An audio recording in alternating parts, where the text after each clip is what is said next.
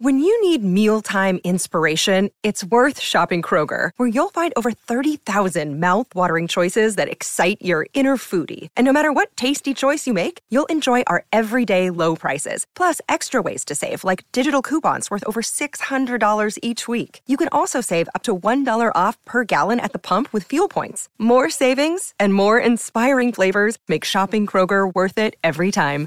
Kroger, fresh for everyone. Fuel restrictions apply. I think a new team has arrived in the AFC West, and their name is the Los Angeles Chargers. Yeah.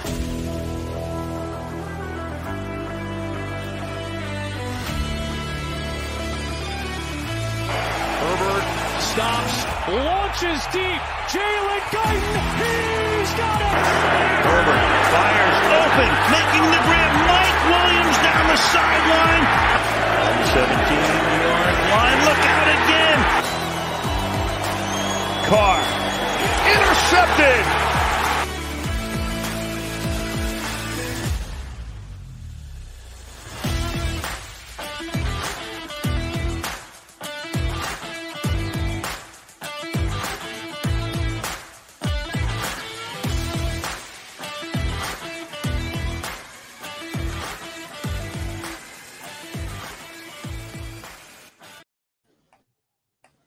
And we're back with another episode of the Shock Therapy Podcast. I'm Tyler Lawrence.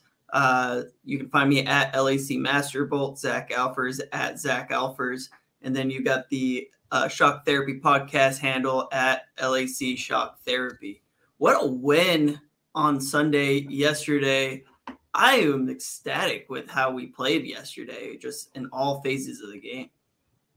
Absolutely. Um, whenever you can beating a division rival is always like two wins. Beating the Raiders is always feels like four wins. So to start off the year redeeming ourselves from that week 18 matchup last season where they bumped us out of the playoffs to come out like we did, I, I would have liked to have finished them, uh, buried them in the third quarter. We kind of let them spurt, splurge back into the game. But uh, hats off to the Raiders. I, I thought we were going to get a very disorganized uh, Raiders team, and they were a very good team. Um, really came back there in the, that second half. Uh, we did just enough to win that game. Some stuff we can clean up, but I think that's exactly where you want to be week one. Um, thrilling win. Love it. Send the Raiders home. Uh, had to sit in traffic, just spewing over that one because you know they did not like uh, taking that L week one. So I'm ecstatic. One to zero. Bring on the Chiefs. And there was a lot of energy at SoFi Stadium. I would say it was still like 60 40 Raiders fans, but this is a much better show out than what I had seen previously.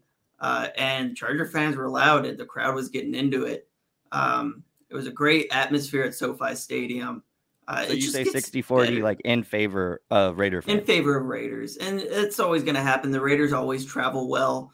Um, they, they have a bigger fan base than than we do. It's just that's just how it is. But you're definitely seeing Charger fans growing and showing out, and it was awesome to see a big turnout of Charger fans. Well, uh, and in comparison, bigger than years past. In comparison to last season, for example, what would you give oh, the split sure. then? What was the split last year? Uh, probably like 75 25. 75. So, okay so I would say there's definitely a, a lot better show uh, of Charger fans coming out, um, which is what we want to see. We want to see, and and the more you win, the more fans you're going to get. If we continue to build consecutive seasons, I don't see this being an issue for much longer. Yeah, uh, we're thrilling. I mean, it's every year more and more Charger fans come come out. So um, we're getting there. We're an exciting team. It's an exci- exciting brand of football that's being played. Uh, Brandon Staley has these guys uh, excited for football, and like I said, some things to clean up, which um, I'm excited for. I, I think we are going to see some improvements week two, and we're going to get a really good Chiefs team uh, to test test that out. But let's go ahead and talk about this actual game. I think the first thing you got to talk about is Khalil Mack. Khalil Mack Do had it. three sacks he was only credited with five pressures, but he was creating a lot more pressure than what PFF wanted to, to give him. Uh, he was given an 87.0 defensive grade. Honestly, it should be way higher. He had a, a total defensive player of the year type of game. I mean, he was creating a lot of pressure by by using speed to power and, and really collapsing the pocket. He also forced two forced fumbles. I mean, he was electric. He was dynamic. And there's no reason to believe that Khalil Mack has regressed at all. If anything, he he was the best defensive player, the best Charger on Sunday, and I don't even think it was very close overall. Like he played an outstanding game against the run, against the pass, but man, he was really, really giving fits to Derek Carr all game long. Well, and I, I found this article on ESPN. Lindsey Thiry follows uh covers the NFL for ESPN, um, and she was saying three sacks, six tackles, three tackles for loss, four quarterback hits, forced fumble. Just the seventh player in the history of the NFL to record three plus sacks um, in their first debut with a team since 1982. The first player to do it since 2017. Um, what a debut! We paid this guy. We were all excited, and he did not disappoint. What a debut from Khalil Mack, and how much better of a team, a football team, is this with a football player like that inserted into the lineup? I mean, defensively, the Chargers played really well. Anyways, I mean, you get three interceptions, you get three forced fumbles. We didn't recover a single one of them. Um, I think pretty much every single player on the defense, with the exception of, I'd say, probably Asante Samuel, who was still awarded a game ball and was forced to cover the best wide receiver in football. He went, I want to say it was like 10 for 17. Uh, Davante Adams on 17 yeah. targets, he had 10 receptions for about 140 yards. But it didn't matter because he made the plays when he needed to, including the interception where he peeled off of his own man to go and give Bryce Callahan, who was beat, some help. That was huge. That was enormous to go and peel off running 40, 50 yards down the field, catch Amazing up, play. and be able to catch a underthrown ball. Uh, that should have been a touchdown. But the fact of the matter is, that is the best wide receiver in football. And for you to to slow him because he was slowed, he, he could have had a lot more than 140 yeah. yards. 17 he really targets was their is, entire is, offense. Well, I mean, Carr threw 37 passes. 17 of those went Davante's direction. So I like the the strategy, and it was Davante's going to do his thing. You're not getting any success throwing the ball anybody else. And I mean, Waller had four catches for 79 yards, but beyond that, no other guy finished above 25. So um, they they tried to get other people involved, but 10 for 17 when, when facing the best, uh, one of the best receivers in the game, if not the best, um, I, I think is a win. Uh, especially when you got a young guy like Asante Samuel who gotta love the the fight in the kid. You could have easily just buried his head, gave up on himself, um, and not come back with, you know, that second half that he put together. So to be able to take those hits in stride um, and keep coming is, is, exciting to see from such a young player. Uh, he was he targeted wants, 12 he times. wants it so bad. Yeah, so Asante Samuel was tw- targeted 12 times, gave up nine receptions for 108 yards. He gave up a touchdown, but he had that PBU and he had that interception.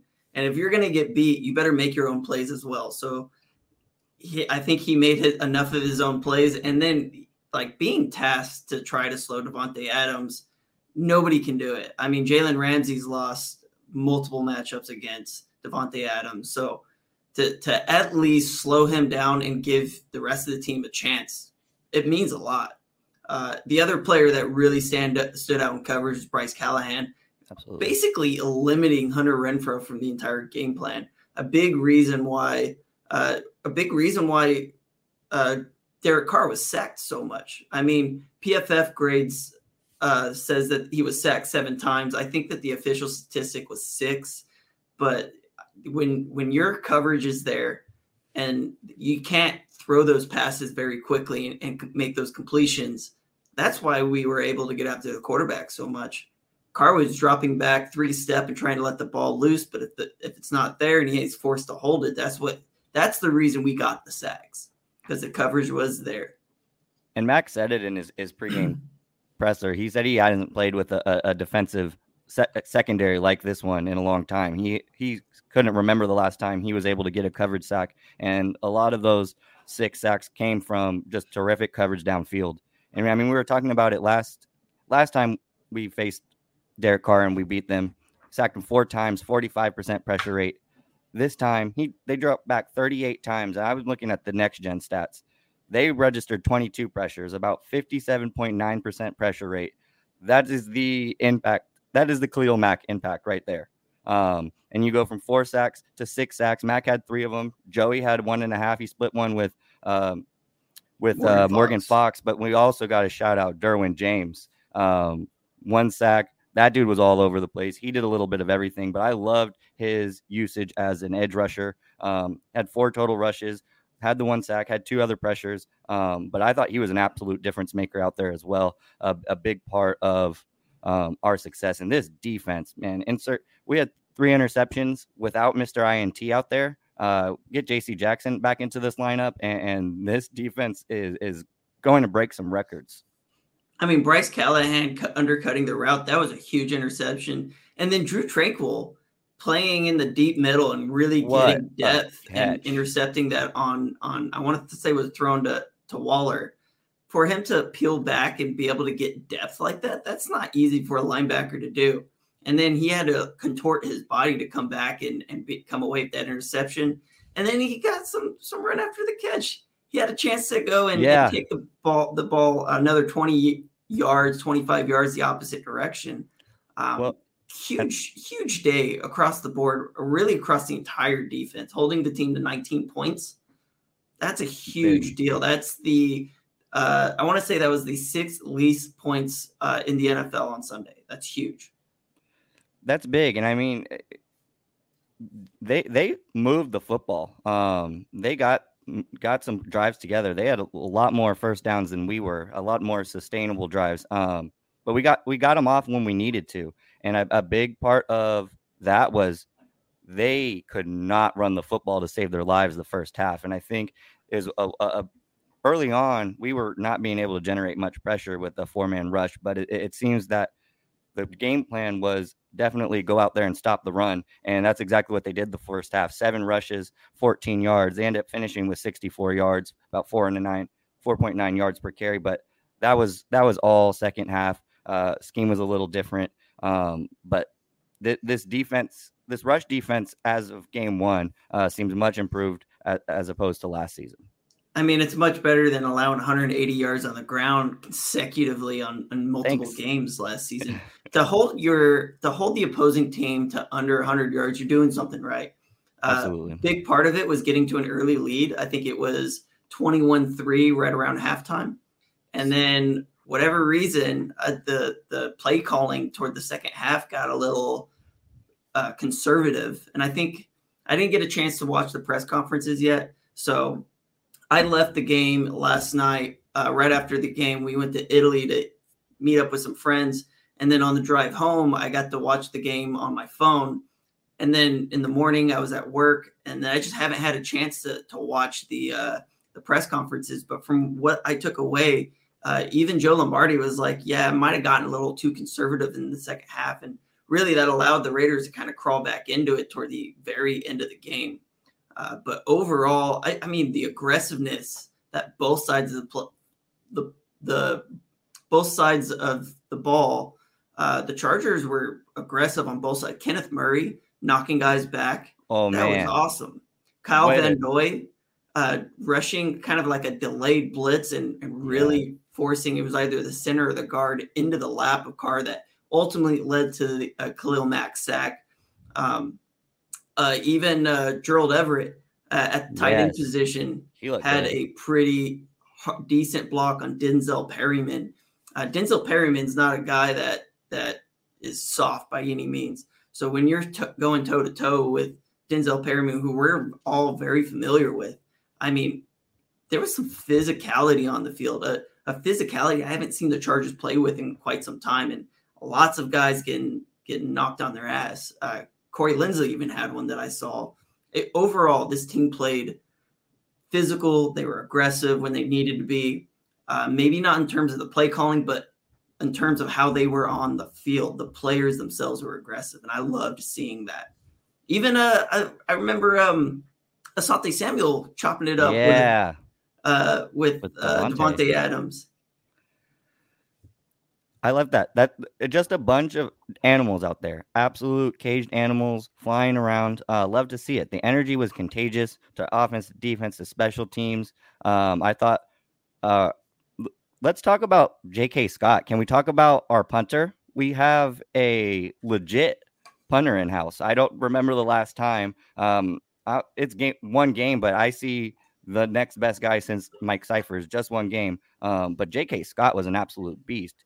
He was a game ball winner, and I love that video that came out because it flashes to J.K. Scott, and it's just like some random looking dude, and uh, he, just looks so out of place. But he is a hell of a punter. Four punts, all pinned behind the their their own opponent's 20, including that 49 yard punt to flip the field field uh, on them, pinning them on their two two yard line. Each one had about 5.6 hang time, um, and it allowed for fantastic coverage. I was talking about Hunter Renfrow's punt return ability uh, coming into the game, um, and they bottled him up. Only two two punt returns, four yards, nothing there for him. And um, I believe he made one guy miss, and the coverage right. was right there to, the coverage to was fantastic. wrap him up. Yeah, it was great. So that's what happens when you get a punter who's able to the flip field position, but also give you the, the team enough hang time and not outkick his coverage, which is something uh, Ty Long did a lot and uh, even even getting the ball off quickly, like J.K. Scott. Uh, there's yeah. a reason we didn't bring any competition in camp for him, and they were talking about bringing in some co- competition.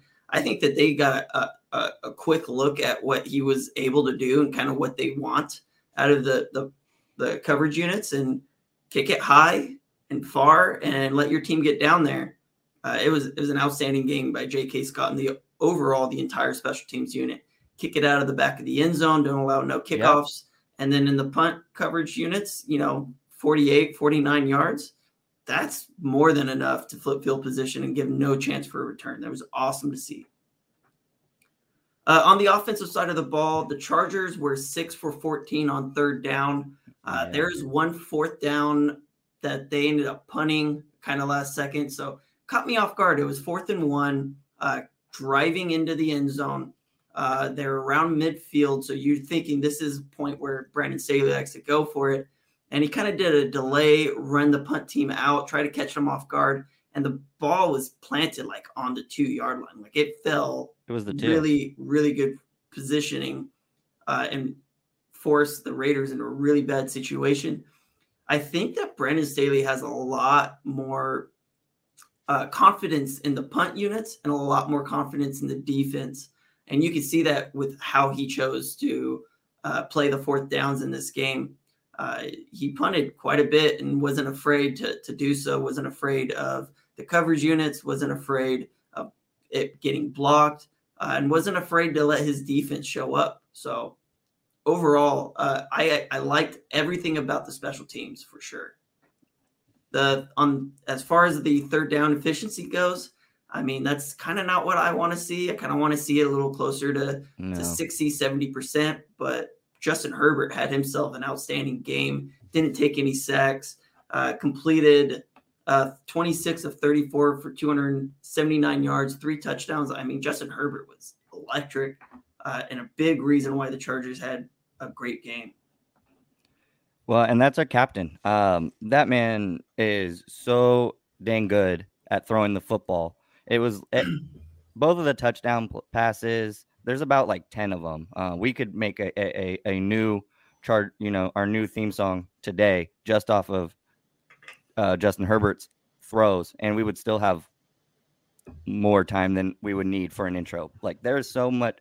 He is so good at throwing the football. It's amazing, and I'm amazed every time. Um, that DeAndre Carter pass in particular, like talk about how crazy that was. It doesn't make any sense. Like he, he is so good, and I was, and I honestly put it out to Twitter. I was like, how many people in this planet do you think can make this pass?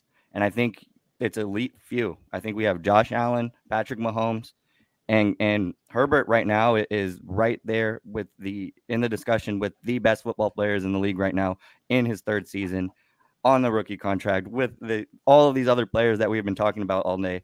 Um, and what about the resilience to be cooking with Keenan Allen early in the game, really finding him wherever he wanted to, him going out early with that hamstring injury, and not fl- flustered at all. Decided to spread it around. Mike Williams was locked up. A, a, big part of that was Keenan Allen going down, so Raiders were able to spend a lot more attention on Mike Williams, um, but not phased. Look, was good through working through his progression when his first read wasn't there. Amazing at, at escaping in the pocket. Um, seven receivers with four plus targets in this game, um, and and I don't think Mike Williams was one of them. No, Mike Williams had four. He had four targets. Uh, Trey McKitty, Austin Ekeler, Gerald Everett, DeAndre Carter, and Keenan Allen all had four targets, and Josh Palmer as well. Uh, and they were all pretty good with their targets. Uh, Allen was four for four, Carter three for four, uh, Everett three for four, Ekeler four for four, um, McKitty three for four with a, a really terrible drop. Uh, really, the one player that that kind of was just not playing very well was Mike Williams, and everybody else was super efficient with their targets.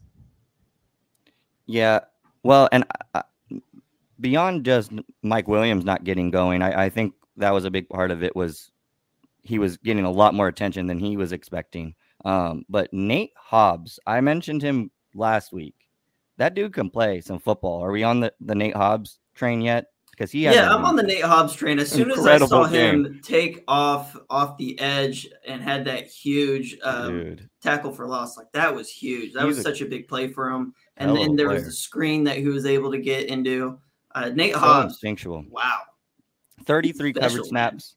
33 covered snaps. And herbert threw his way twice allowing just one catch on five yards. That is just phenomenal when you look at the rest of, of that success from Herbert. Like he just avoided that guy, and that's tremendous expect respect for a guy who only has one full season in this league. Yeah, I was really, really impressed with Nate Hobbs. Uh, not a great thing, but I mean, in terms of like the player, like the guy is just really excelling in that nickel role for them. Um, somebody that you're going to have to monitor in the slot. I would have liked to have seen him paired up with Keenan Allen for the full game and see how he would have adjusted to that. Keenan. Allen went out toward the end of the first uh first quarter, really maybe early too. part of the second quarter. Keenan was looking like he was about to put one of the, you know, just elite all-time performances, similar to what Justin Jefferson did in Minnesota. Like he was on some type of pace. Four catches, 66, 66 yards, yards. on like no, no, like no snaps really. Like how many snaps did he play? He ended up playing 22 total snaps, four receptions, 66 yards. Like well, that's, insane. And there's another one of those passes, that 42 yard bomb that he caught, just a laser from Justin Herbert over two def- defenders, just dumps it perfectly into Allen's hand in stride. Like eh, another one of those, just the guy is like the, he's amazing. Neo from the Matrix. The the place where the Chargers were not amazing was in the run game. Yeah. Uh, Austin Ekeler had 14 carries, 36 yards, averaging only 2.6 yards per carry. Uh, Joshua Kelley had four. Sony Michel had seven. Uh, neither of them eclipsed 25 yards. In all, uh, I think that the the push up front uh, is a place that the Chargers really struggled, but that's a strong defensive line. Yeah. Um, where they played much better was in pass protection because Herbert had plenty of time to throw. And let's talk about Trey Pipkins. Uh, Trey Pipkins had an outstanding game against Maxx Crosby, who's probably a top three to top five edge rusher in the NFL right now, and he was a non-factor. Uh, Trey Trey McKitty or not Trey McKitty, Trey Pipkins really really played outstanding, way better than anyone could have imagined. I have talked about me wanting to to compare him to Storm Norton from last year toward that last game and you that can't even make that comparison because it wasn't even close. Like Trey Pipkins wasn't graded well by PFF, but I think he only gave up one or two pressures in total. I mean, that's outstanding for a player playing two premium pass rushers. That was just totally unheard of. And in all, the Chargers gave up eight total pressures.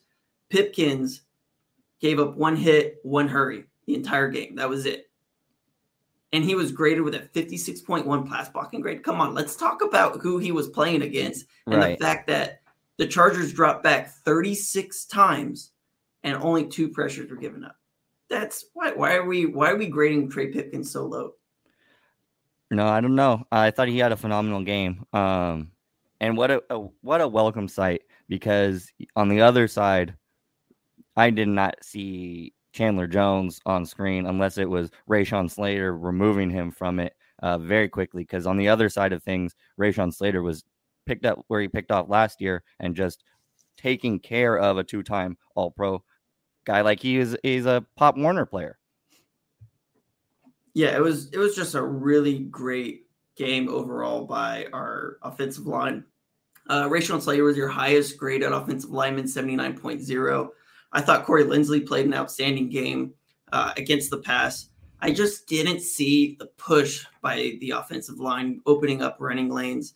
And then the other player that really did not play well in terms of his uh, blocking ability, Zander Horvath, I thought gave up uh, a, a, couple handful of lead blocks that he just wasn't there, missed his target, but showed some of that um, ability as a a rusher as a receiver out of the backfield, kind of more of that utility running back, um, less so as a fullback. I'd like to see Zander kind of improve on that part of his game, but I mean, we knew right off the bat Gabe Nabers was the better run blocker, at least yeah. early in camp. So I want to see Zander Horvath um, pick that up and and run with it. Definitely needs to improve that part of his game, but the other side of it is Zander is built in the mold of a just a Lombardi weapon, just in the making. Uh, I don't think we're quite there. Um, but who would have thought Zander Horvath was going to be the first Charger to score a touchdown this season? Oh, nobody and, expected that. And he only sure. had 10 total yards, but you know, he he impacted the game. He had a big first down pickup early in the game. He had a couple catches, which I mean, it's better than no yards there. And when was the last time you saw Gabe Nabers get more than two touches in a game? I, I Zander had about six this game. Um, they weren't the most effective touches, but he's a seventh round draft pick. Um, and big big impact in in the special teams game. So uh, excited for that guy. I think he has a lot of room to grow. But first first game action for a guy who did not play much in the preseason. Um, was battling with Gabe Nabers, so hasn't had you know a lot of time with the starting lineup. Had to been I was splitting it with Nabers all offseason. So uh, hopefully he can gain some rhythm. Um, hopefully that running game gain some rhythm too. But credit to the Raiders' run defense. They are very stout in that regard. I mentioned them last week that I thought they were going to have a really good run defense. That seems to be true. Um, and again, I had a lot of respect for that Raiders team. I thought they were going to be way, way disor- more disorganized than they showed. I thought I saw a good football team out there, um, and I'm really happy with how we didn't let it get away from us. It, it seemed like there's a couple chargering moments waiting to happen. Uh, it seems like under the Brandon Staley regime, that does not happen. You have to beat us, um, and they didn't. I, I love this mentality, and I love this Charger team. I'm excited. The last thing I really want to talk about with this game, uh, five penalties, 21 yards. I'll take that all day. That overall, uh, I thought that we played really clean football. And I know penalties really stick out to me. Five for 21 yards. I think that's a, a couple false starts, and and really that's kind of it. Um, I thought overall, yeah, five penalties seems about the average, but in terms of the yards that were given up, it wasn't much. So I'm really not too worried about it. And then again, we ran the ball 31 total times. I don't think anyone expected that. Uh, and we were not effective doing it, just 76 yards on the ground. Uh, there was a lot more opportunities to, to use that to go play action, which is what we kind of did. I uh, yeah. got Herbert out of the pocket, got him moving around, uh, making some really tough throws. But I'd like to see the overall run game uh, having more holes that opened up. And and Ekeler almost had one yeah. toward the beginning of the game, just a little bit too slow, just didn't hit it quite as fast. Uh, coming off the left side, I want to say it was like a stretch run play, and he saw it. I mean, he had open grass and just couldn't hit it fast enough. It was so close. Yeah, I back to the officiating. Um, I did want to shout that out because I thought it was a, a, really good officiated game overall. Um, a lot of you know just let them play moments. I thought there I saw a lot of plays that would have been called for holding or defensive pass interference last season, where these guys were just letting these guys go out and make football plays, which uh, I appreciate that. Seven penalties in a, in a game is a win. So shout out to the officiating crew. Um, I, I really liked how they managed that game. And then with the run game specifically, I just don't think Sony Michel is there yet. You could obviously tell like he is not fully grasped this playbook yet. And to me, in my opinion, Josh Kelley deserves more opportunities right now in this offense, right now, today. Um, and, and I think Daniel Popper mentioned it in his report in The Athletic. He thinks he's earned them. I think he's earned them. He runs with a, a type of, of determination. You can tell this guy wants a, a bounce back season so bad. Um, and those are the guys, kind of guys that I want to give a chance. And I, I not saying Sony Michel um, is not going to be an impact for us. I just think he's not there yet. He's only been with the team for a couple weeks. That's really hard to get acclimated uh, to a Lombardi style system where there's a lot of moving pieces. So um, I think for right now, it should be Ekeler, Josh Kelley, and you have kind of Sp- Spiller and um, uh, Michel kind of splitting the garbage time minutes. Let's talk about this Kansas City Chiefs uh, game that we got coming up on Thursday. Uh, I'm ecstatic for it. Uh, it's going to be in Kansas City. I think right around 5 p.m., 5:15 is typically where the Thursday night football uh, game starts, and if I believe it's on Amazon Prime. Yes. Is that correct? The first Amazon Prime game. Amazon Prime, no Prime Ball. We all got goofed, but 5:15 Prime Video, September 15th. Uh, Sheath underwear makes the most comfortable boxer briefs I've ever worn. If you're sick of boxers that are too loose or briefs that are too tight, Sheath is for you. The most comfortable boxer briefs you'll ever put on your body. You see, their stretchy fabric is made out of a moisture wicking technology. They're super soft, keep everything cool and comfortable, and right in place. Sheath is particularly useful for staying cool while working out. Now, the most unique thing about Sheath underwear is that they have these dual pouches that keep your man parts separated, which prevents things from sticking together, keeps them right where they need to be. They'll be the most comfortable pair of boxer briefs you've ever worn in your life. Plus, they have brand new materials like bamboo and mesh for even more cooling comfort. Go to sheathunderwear.com and get the most comfortable underwear you've ever worn. And if you use promo code IHEART, you'll also get 20% off your order. That's sheathunderwear.com Promo code IHEART for 20% off your order. Sheathunderwear.com. Promo code IHEART. The Chiefs played the Cardinals in week one, and man, did they smack them. I didn't get a chance to watch the game. I'm just looking across the stat sheet right now. Uh, the Chiefs won 44 21. And the big thing you got to really talk about Patrick Mahomes, 30 for 39, 360 yards, five total touchdowns. And if you look at his receivers, Travis Kelce, 821 yards, Juju Smith Schuster, Schuster, six for 79. Uh, Valdes Scantling and Clyde Edwards Helaire had four and three, uh, 44 yards, 32 yards. And Clyde Edwards Helaire had two receiving touchdowns. It was that's a huge game for Patrick Mahomes against a Cardinals defense that I think is a lot better than people realize. Um, but looking across 33 total first downs. This was no, no, none of these were big long gains from from just reading that. If you're getting 33 first downs and he ended up throwing the ball, you know, 30 times and there was a whole lot of rushes. Wow, like that is nickel and diming at its finest. Um, and then go go ahead. They ran the ball plenty. I mean, they had 30 receptions, but they ran the ball 27 times. They had 128 yards on the ground. Oh, That's oh, wow. Five, 488 total yards of offense. Absolute demolished. Like you said, a very good Cardinals team. They should have not been embarrassed. That is an embarrassing uh, stat line from Kliff Kingsbury and his Arizona Cardinals. Um, and how interesting is it who led their team in total carries? Yeah, uh, very interesting. It looks like we have, you know, a, a another Deebo Samuel kind of in the making, but interesting. And a new lead back, Isaiah Pacheco, was their leading rusher. He had the most carries, 12 carries, 62 yards, and a touchdown. He had more carries than Clyde Edwards Helaire and Jerick McKinnon. I don't think anybody expected this from a seventh round draft pick. I did keep hearing about this guy's name during the offseason. I kept hearing about it in fantasy football. So people knew about this guy. Uh, they yeah. knew that he had been climbing the depth chart in Kansas City. Uh, I wish we would have got a chance to talk to our other Kansas City uh, say it again hosts and, and really talk and get their feedback on who this kid is because I haven't watched him at all, but he is starting to be, get on everybody's radar. Uh, 12 for 62, 5.2 yards per carry. This guy's somebody that we're going to have to watch out for and see uh, why is it he was able to not just leapfrog Clyde Edwards Helaire, but Jerick McKinnon as well. Also, uh, Ronald Jones didn't have a single carry in this game. So, a little interesting uh, that they got a new running back who they are looking forward to, to getting into their game plan. Well, and can you still hear me? Yep.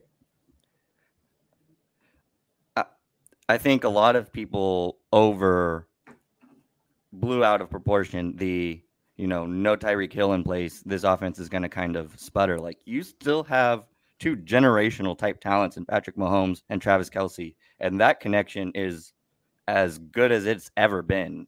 They connected on eight receptions, on nine targets, 121 yards, and a touchdown. Uh, come on, like that. And and and you and getting other guys involved. Ten guys got targets in this game. Patrick Mahomes. It doesn't matter who's back there. He's going to make get guys the ball. Uh, obviously, Tyreek Hill is an amazing weapon. You saw what Miami was able to do with him in their offense to Bill Belichick. Um, so I, I'm not I'm not trying to devalue his impact, but Patrick Mahomes is still that guy. Travis Kelce is still an absolute problem, nightmare in this league. The best tight end stat line uh, all week one, and people are you know the Kyle Pitts hype. The Mark Andrews is the best. Uh, Travis Kelce is the best tight end in the game, um, and you you got you can't help but re- respect that right now. Uh, Skyy Moore had one catch for 30 yards, but he, in the 13 snaps that he played, he had a 91.6 PFF grade. That's just below Travis Kelce, who had a 92.1. There's a lot of weapons on this offense. We talked about it a few weeks ago. Uh, this is not going to be a rollover game, but I'm ecstatic to see how our defensive line is able to get after Patrick Mahomes if they're able to keep him in the pocket. I feel like that's something Joey Bosa has always struggled with when he played the Chiefs is keeping contained of Patrick Mahomes. Uh, it's a big game for this defensive line in this pass rush and to see if they can give him the same fits they gave Derek Carr. That's probably what I'm looking forward to the most is seeing how our edge rushers are able to not just contain but apply pressure and see if we can get him before some turnovers the way that Derek Carr. I mean, Derek Carr could have given away five this last game. Yeah. Can we do the same thing to really the best player in football? Well, and we and if we're going to do it, we're going to need to do it with the four man rush. Patrick Mahomes has shown time in and time again that you cannot blitz him or he's going to make you pay. And on Sunday, Arizona found out the hard way, blitzing on 54% of their defensive snaps.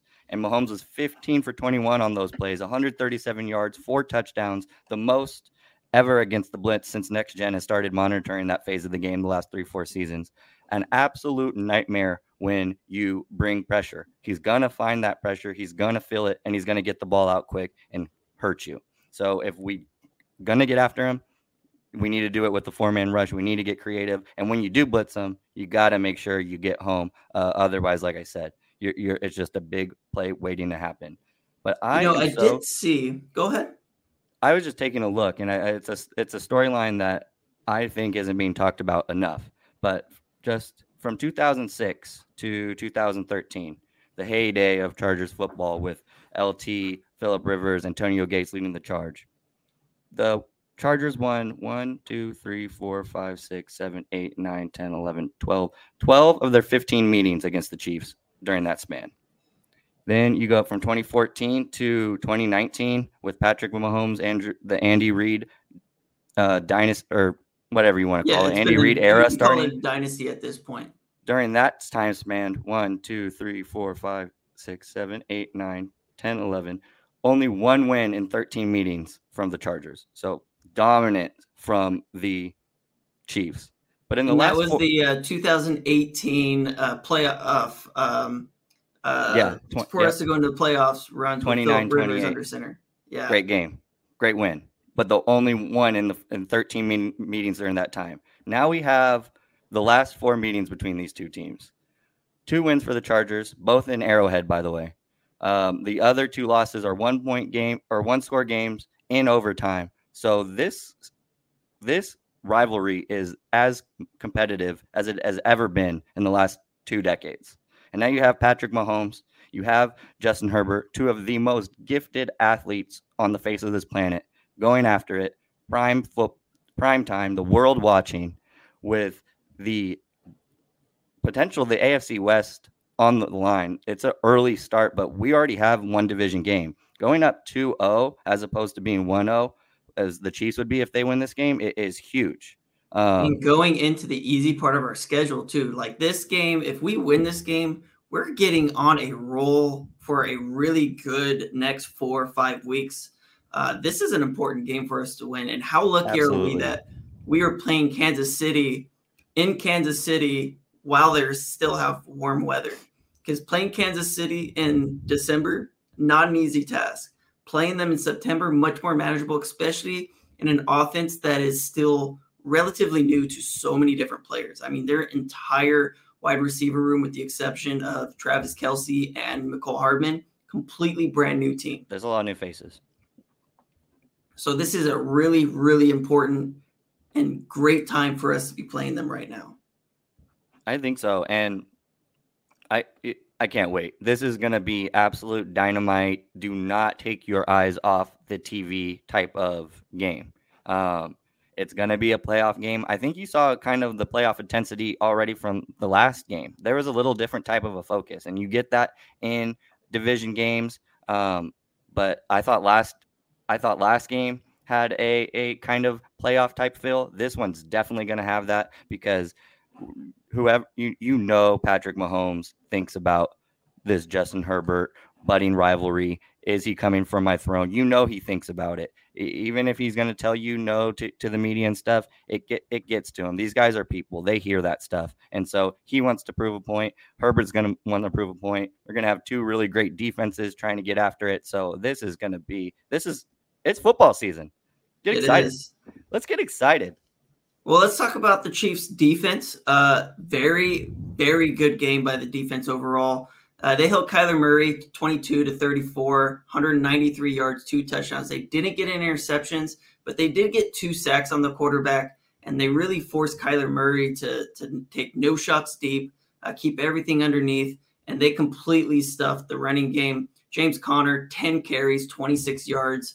Uh, Kyler Murray, who's ex- excels at getting out of the pocket, and, and when he gets out of the pocket, he's looking to run for it. Held to just five carries uh, 29 yards. It was really a bad day for them rushing. And I think a big chunk of that was that the they the, the Chiefs got ahead pretty quickly from what it yeah. seems like, and they could they they couldn't run the ball as much as they probably wanted to in that game. Uh, even in the receiving room, Marquise Brown, four receptions, 43 yards. I have no idea who Greg Dortch is, but he ended up leading them. Seven receptions for 63 yards. Uh, AJ Green, uh, Zach Ertz, uh, James Conner, all non factors. I mean, they did not get very much out of their receivers. And I think a big part of that is they were losing their number one. D Hop did not play. He's on um, out for six games suspension for PEDs. Uh, the, the Chiefs were able to, to really hold their own. And the big player for them, L'Jarius Sneed, uh, um, had an outstanding game, 90.0 defensive grade. Uh, he was targeted a total of six times, gave up four receptions for just 23 yards. So everything was underneath, had one pass breakup. Uh, he was a major factor for them for what it seems like. Uh, I'm assuming he was probably lined up against Marquise Brown, uh, keeping him underneath as their true number one receiver, as the true number one cornerback. That was probably the matchup. Again, I didn't get a chance to watch this game. I'm just looking at the stat lines and my expectation of what they did on the defensive side of the ball. Well, and you mentioned Sneed's ability to impact the passing game. Um, well, his coverage ability, but he was also efficient getting after the quarterback too. Had a sack and two quarterback hits. Also a big tackle for the tackle for loss. So that guy made a lot of plays um, for that defense. And and this missed defense, only one tackle, so that's super good for a player who had seven tackles as well this defense is legit. You know, you get you really strong in the middle of that defense in that linebacker room. Nick Bolton was just swallowing up everything. Finished with double digit sacks, 10, nine solos, uh, one tackle for loss. Um, but th- this DB room with Sneed, Fenton becoming, you know, establishing himself as one of the younger or better young nickelbacks. There's so many good nickelbacks in, in the league right now, and Fenton's one of them. Um, and then you can't ever Trent McDuffie coming into his own, um, and then with that safety room back there with Justin Reid um, and Juan Thornhill, still still a very good safety room, even though uh, you don't have Mathieu and, and the Honey Badger in town anymore. So another player that I'm looking at just across the stat line, George Karlaftis had a really good game. Six total yeah. pressures, uh, one hit, five hurries, uh, and then also a guy that I really haven't paid much attention to, Michael Danna, also had six. Uh, it looks like Karlaftis was their starter. He played 51 total snaps uh, in comparison to uh, Carlos Dunlap, who had 26. Um, it looks like he's going to be their starter, just looking at a second most snaps uh, across the whole defense. Um, he's a player that I am actually not quite as concerned with with with the game Trey Pipkins had against a much better, much more talented player. Uh, but I'm expecting that to be a, a, key matchup to watch to see how the the young, uh, hungry edge rusher plays against Trey Pipkins, or to see if he even plays on the opposite side and goes up against uh, Rashawn Slater, I wouldn't suggest it, but they I, might do it. You could try. Um, and I love I love that we can have that confidence. When was the last time you were just like throw anybody out there? Uh, and I got 100% faith in my left tackle. It's been a long time since um, I felt that confident on, on, that position on that offensive line. Uh, so I got Slater, a question, absolute beast. about this. I'm just gonna go out and assume that with the hamstring injury, with him being uh, us being so early into the season, just second game of the season, let's just assume, play devil's advocate here, that uh, Keenan Allen is not good to go. Uh, let's assume J.C. Jackson isn't out there either. How big are is it going to be missing those two players in this game? It, it's going to be huge. You know, uh, uh, whenever you are going up against an Andy Reid led team, a team where Patrick Mahomes is playing quarterback healthy 100%. Uh, you, you need all hands on deck. So whenever you're losing two of your some of your most valuable players at, at very important positions, it's going to impact you. Um, but I think you saw that that's what building a complete team. Staley always says it. Building a complete team means it's the next guy up mentality, and you could say it all you want. Uh, ha- living it and having the roster to do so is a completely different thing. But that's why we brought in all these DBs. That's why we have such a strong receiver core. That's why Michael Bandy we have is sitting there waiting on the practice squad, might get elevated, um, might not play. I think DeAndre Carter played really good in those slot minutes um, when Keenan did go out, but that is why we went out and had the offseason that we did these last two seasons to protect yourselves when you get into a, a, situation like this. You know, we're not the Dallas Cowboys who just re- regret, you know, are regretting now not addressing their backup quarterback uh, situation. And now their season, it's week one. Their season is, is close to being done as it can possibly be at week one. Um, but that's why you build an awesome roster. And hats off to, you know, Telesco and, and Staley for building a really strong team the thing that worries me specifically Keenan Allen, I'm not so worried so much about the cornerback room because I think our cornerback room is extremely strong. Yeah. I'm worried about Keenan Allen because our play calling completely changed as soon as he went out of the game. No, and we were able to rely on DeAndre Carter. DeAndre Carter had a phenomenal game, and I'm really confident in him to the point where I don't think we need to call up Michael Bandy. I, I think it would make sense to do so, but – I think, I think just want can, another guy in case. I, I want him just in case, kind of thing. But I think there's enough guys though. You can move Austin Ekeler into the slot. Sure. You can move uh, Tre' McKitty uh, and let uh, Gerald Everett play in the slot. You've I want got, to see some more Gerald players. Everett. I want to see some more Gerald Everett. Uh, I do too. Uh, I, I thought Gerald Everett also had a great game. I don't think that we need to bring up somebody when we have so many players that can play into the slot. But sure. I don't like where the play calling went when Keenan Allen went out because I, I feel like he the offense runs through him first and then through everybody else. And so when you take a guy like Keenan Allen out who garnered so much attention, all suddenly everybody's looking at Mike Williams. And now it makes us a little more one dimensional than we wanted to be. Uh, DeAndre Carter, I think, can definitely fill that role. I'd like to see him get the same opportunities that Keenan Allen typically gets, but I think that is a huge loss. And I don't care because I'm not playing Keenan Allen this week, knowing that he's going to get another 10 days off. He's not going to yeah. play for another two weeks if we keep him out of this game. And I think that's the right thing to do because a hamstring injury that can linger. Um, yeah. If you don't rest it, if you don't stretch it, if you overdo it. And I just don't see this as a have to win game right now. And I think that we can do it without him because I thought with DeAndre Carter, uh, with all the different bodies that can move into the slot, we don't need Keenan Allen to play, but we need to not change our play calling because of it. Uh, no, I, I, hear you. Um, no, I, I, think you're absolutely right. And I, we, we need to be, but it goes back to my point. Like those, these other guys that were mentioning, Gerald Everett, you, you, Austin Ekeler has to have a bounce back game. That needs that needs to happen right off the bat. He can't finish um, with the production he produced against the Raiders, and I expect him to do so because I, I, thought the Raiders played Austin Ekeler extremely well. Um, but Gerald Everett, those uh, these young guys uh, need to step up and, and, play bigger roles because that is, is, is what it's all about. Um, Keenan Allen, though, you're seeing you've seen his impact. People want to say that he's not one of the best receivers in the game. You saw the difference in that first two drives um, compared to when he was out. Uh, he, we are a completely different offense without him.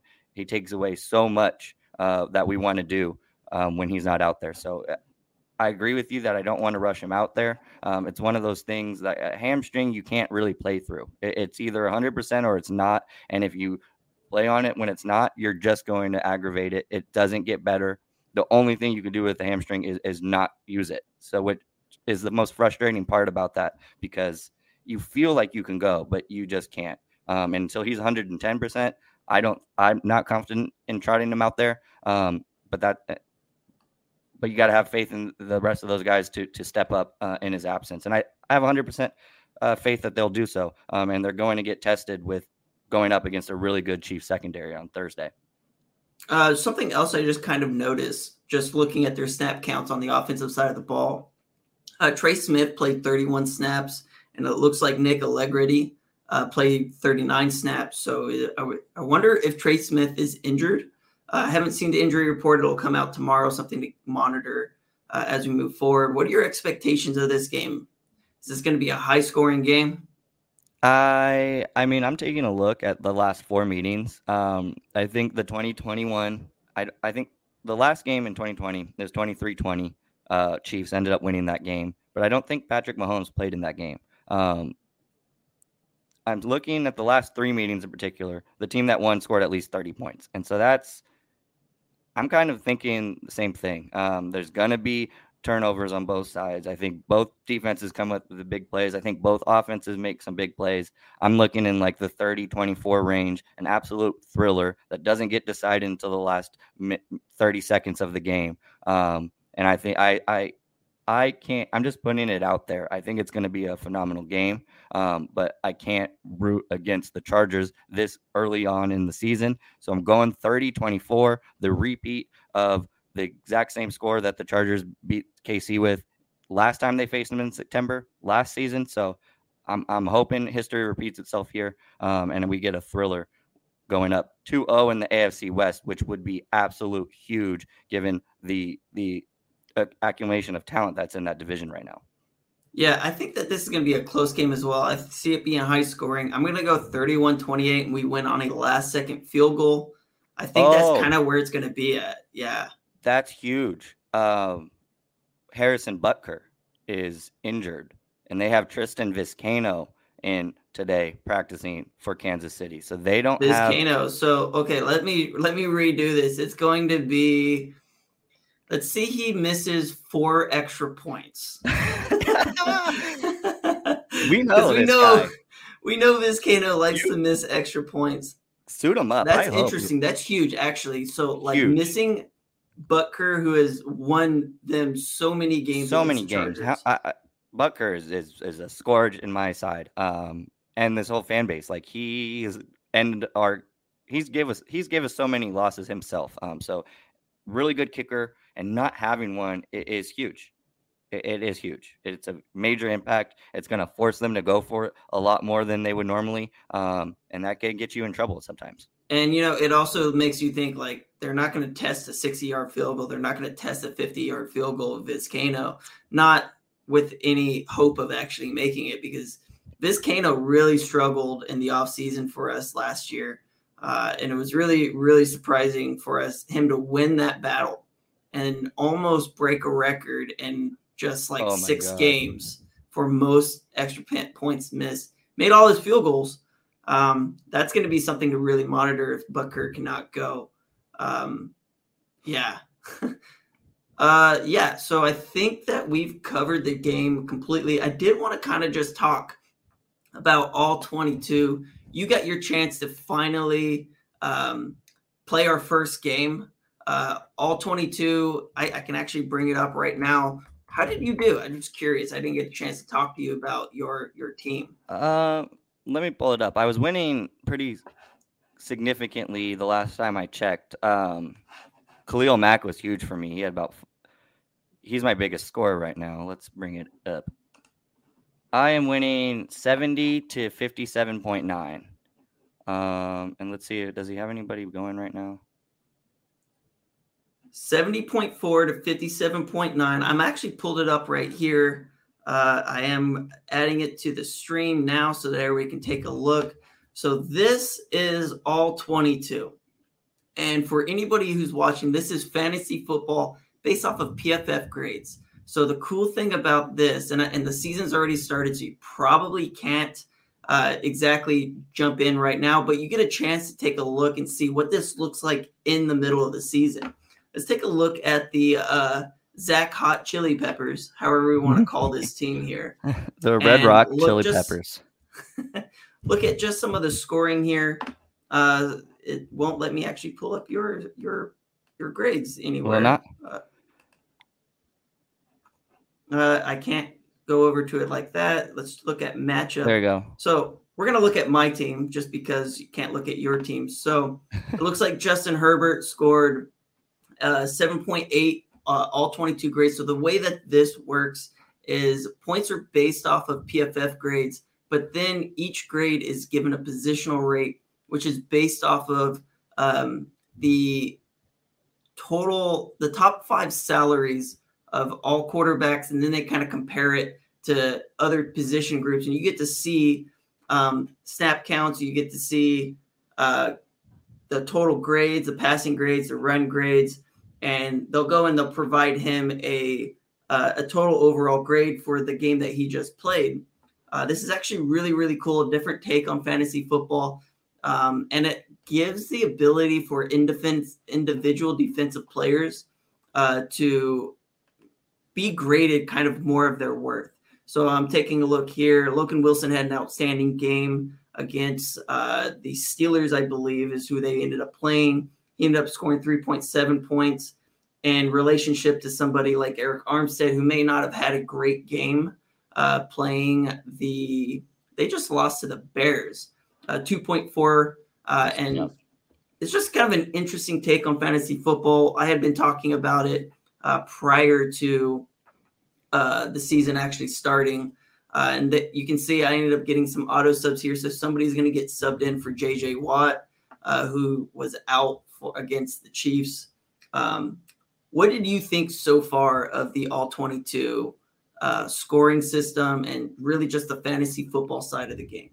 So I love, I, I I love just the the full roster building. Um, a, a complete team. You uh, you drafted a, a complete offensive line. We have kickers and punters in there, um, and then an entire defense. So like it, it's just another layer. It's the you know the next step. It, it seems like where fantasy football. It, it's the only next possible step beyond like uh, the the FanDuel stuff.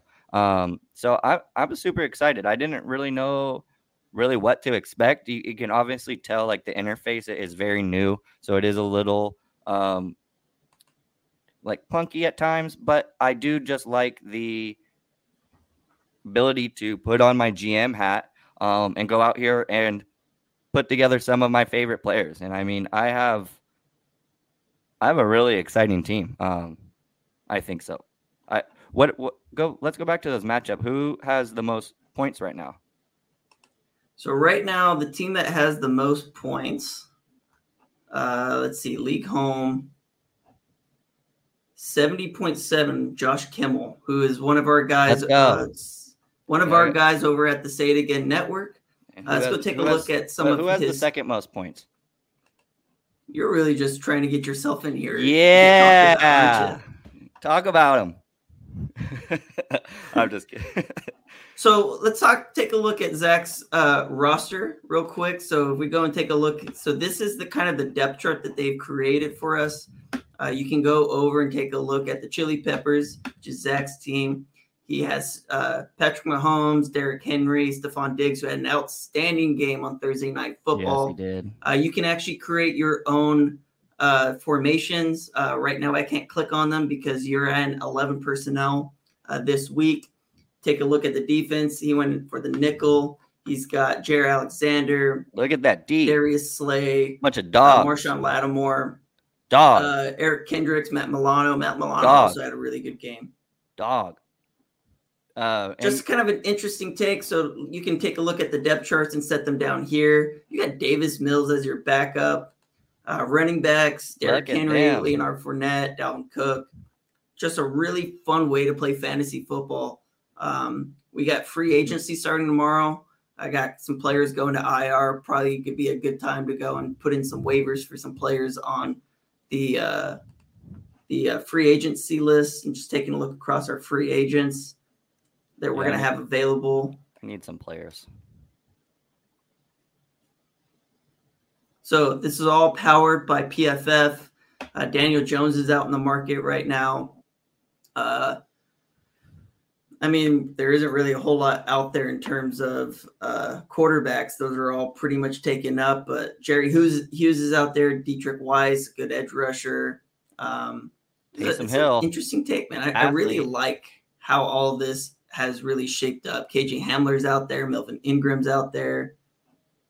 So it's a it's a fun way, and I've actually been enjoying it so far. The draft Fun. process was slow, but it was a lot of fun.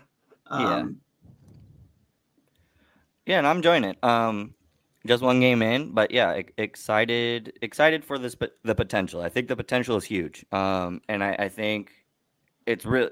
I, I think it's fun right now, but I think it's really close, and I can definitely see some some uh, cleanups for next season. But but I'm excited. Um, PFF does a great job over there, and I'm just excited that that we have the opportunity and the chance to be affiliated with the inaugural season. Um, so it's big, it's exciting. Um, definitely go check it out and, and try to get in a, a league for next season because it's a lot of fun. So don't miss out.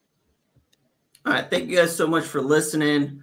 Uh, we'll talk to you guys probably next week and, and really break down this Chiefs game. We're just a couple days away, uh, and we will talk to you guys later. Thank you guys so much for listening.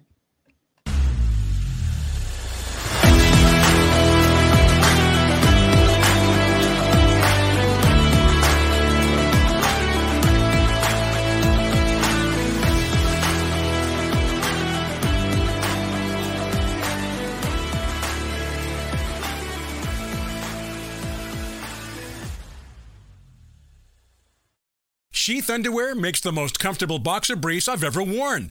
If you're sick of boxers that are too loose or briefs that are too tight, Sheath is for you. The most comfortable boxer briefs you'll ever put on your body. You see, their stretchy fabric is made out of a moisture wicking technology. They're super soft, keep everything cool and comfortable, and right in place. Sheath is particularly useful for staying cool while working out. Now, the most unique thing about Sheath underwear is that they have these dual pouches that keep your man parts separated, which prevents things from sticking together, keeps them right where they need to be. They'll be the most comfortable pair of boxer briefs you've ever worn in your life. Plus, they have brand new materials like bamboo and mesh for even more cooling comfort. Go to sheathunderwear.com and get the most comfortable underwear you've ever worn. And if you use promo code IHEART, you'll also get 20% off your order. That's sheathunderwear.com, promo code IHEART for 20% off your order. sheathunderwear.com, promo code IHEART.